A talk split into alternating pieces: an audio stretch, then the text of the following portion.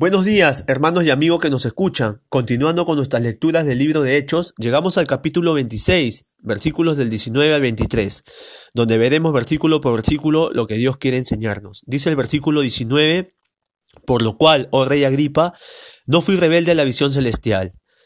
Lo que Pablo está diciendo acá es que él fue obediente al encargo que nuestro Señor Jesucristo le hizo, y no fue rebelde al mandato y a la voluntad de Dios. La obediencia es una característica del cristiano, y nosotros también como creyentes, como hijos de Dios, debemos ser obedientes a lo que el Señor Jesús quiere que hagamos. En el versículo 20 dice, y eso fue lo que hizo Pablo, fue a Damasco y a Jerusalén, y por toda la tierra de Judea y a los gentiles, diciéndoles que se arrepintiesen y se convirtieran a Dios, haciendo obras dignas de arrepentimiento. Pablo les estaba diciendo a sus propios compatriotas que dejen las costumbres, que eso es lo que, le, que dejen la costumbre, que eso no les va a salvar. Eso es lo que le dice al rey Agripa en el versículo 3. Y también Pablo sigue, sigue contando en su relato de su conversión, dice que él vivió fariseo y de acuerdo a las costumbres que no salvan. Por eso él quería que también todos los judíos se salvaran, que dejaran esas cosas que estaban añadiendo a la salvación. Eh, aparte de la muerte de Jesús, ¿no? Por eso le querían matar, porque Pablo les estaba diciendo que dejen esas costumbres. ¿Usted se imagina decirle a un judío que no se circuncide, que no a su hijo el octavo día? O decirles a los que, que lo que le agrada a Dios es el espíritu contrito y humillado y no solo las apariencias. Por eso querían matar a Pablo, porque él les decía que se arrepientan de esas cosas. Y ante, ante esta este acechanza contra Pablo, Pablo en, en el versículo 21 este, ellos piden a Pablo, pero Pablo dice que Dios fue en su auxilio. Dios fue en su auxilio. Y me viene a la mente un versículo del Salmo que dice que Él es nuestro pronto auxilio en las tribulaciones y angustias. El Salmo 46.1 dice, Dios es, es nuestro amparo y fortaleza, nuestro pronto auxilio en las tribulaciones. Esta es una promesa para nosotros. No tenga miedo, recuerde que Dios siempre está ahí para socorrerlo. Aún en este tiempo, en medio de la pandemia, Dios está ahí. Él es nuestro amparo y fortaleza, nuestro pronto auxilio.